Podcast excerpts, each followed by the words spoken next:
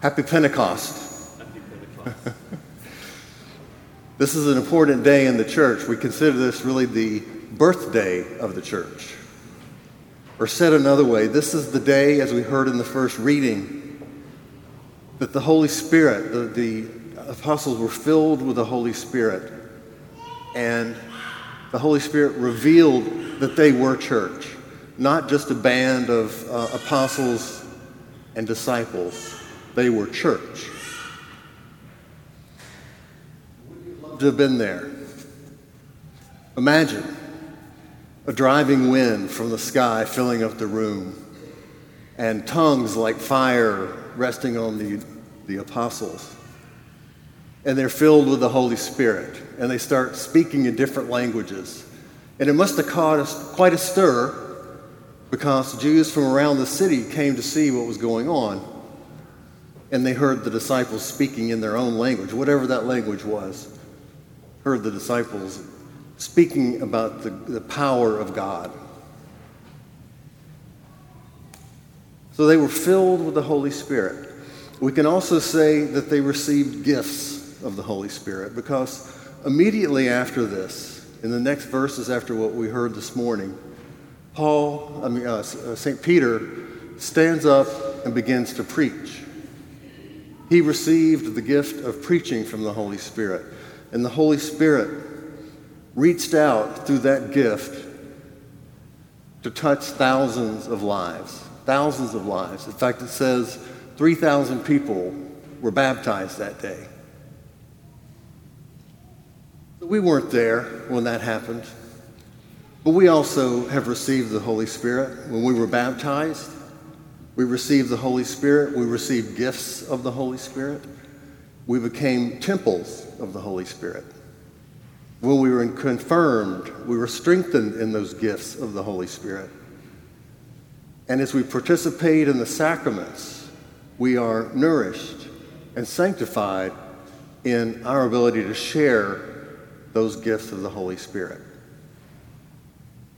So, what kind of gifts are we talking about? I mentioned one already preaching. There are many gifts that uh, St. Paul especially talks about Let's just take an example of faith.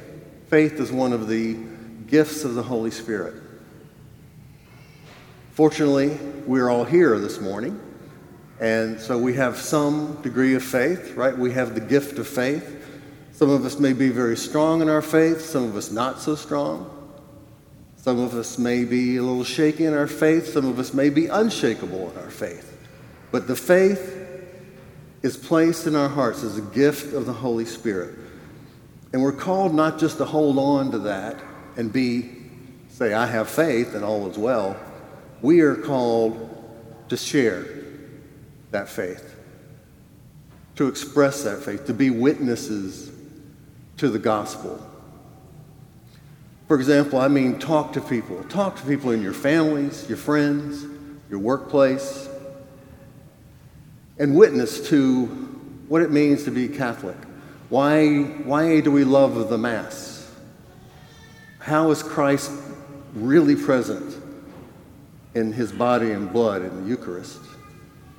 What does it mean to be a part of the body of Christ?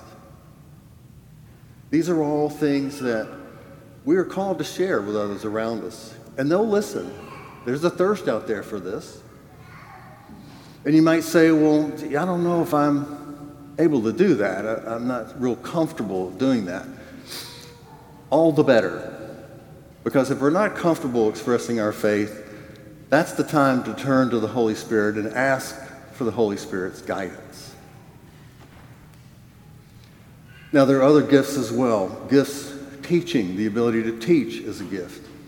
The ability to heal is a gift the ability to help out others, to contribute, the ability to uh, participate in activities and support others. These are all gifts, and they're all gifts given to us to build up the church, to serve the body of Christ. Now, it's interesting in the uh, second reading that we heard from St. Paul, in that letter, he's addressing a church where there was some discussion about one gift being better than another. Uh, you know, I preach and you teach and you heal, and you know, which one of us is, is better? He makes the point that these are all gifts of the Holy Spirit. Whatever you want to call them, he says, I'll quote, there are different kinds of spiritual gifts, but the same Spirit. There are different forms of service, but the same Lord. There are different workings, but the same God. So, whatever you want to call them gifts, service, workings it is the same God, Lord, Spirit, who produces all of them in all of us. Now, this is an important point because when we talk about the Holy Spirit, it's not like you receive a bit of the Spirit and you receive a bit and you receive a bit and I receive a bit. It's one Spirit, one Spirit. And the Spirit manifests through our unique gifts. And you might say, gee, I'm not sure I have any gifts to offer. Let's look at the, la- the gospel reading. What do we do if we don't really have any gifts? Jesus says, If you love me, you will keep my commandments. And a few, uh, just a few verses back, he said, I give you a new commandment love one another. Three words love one another.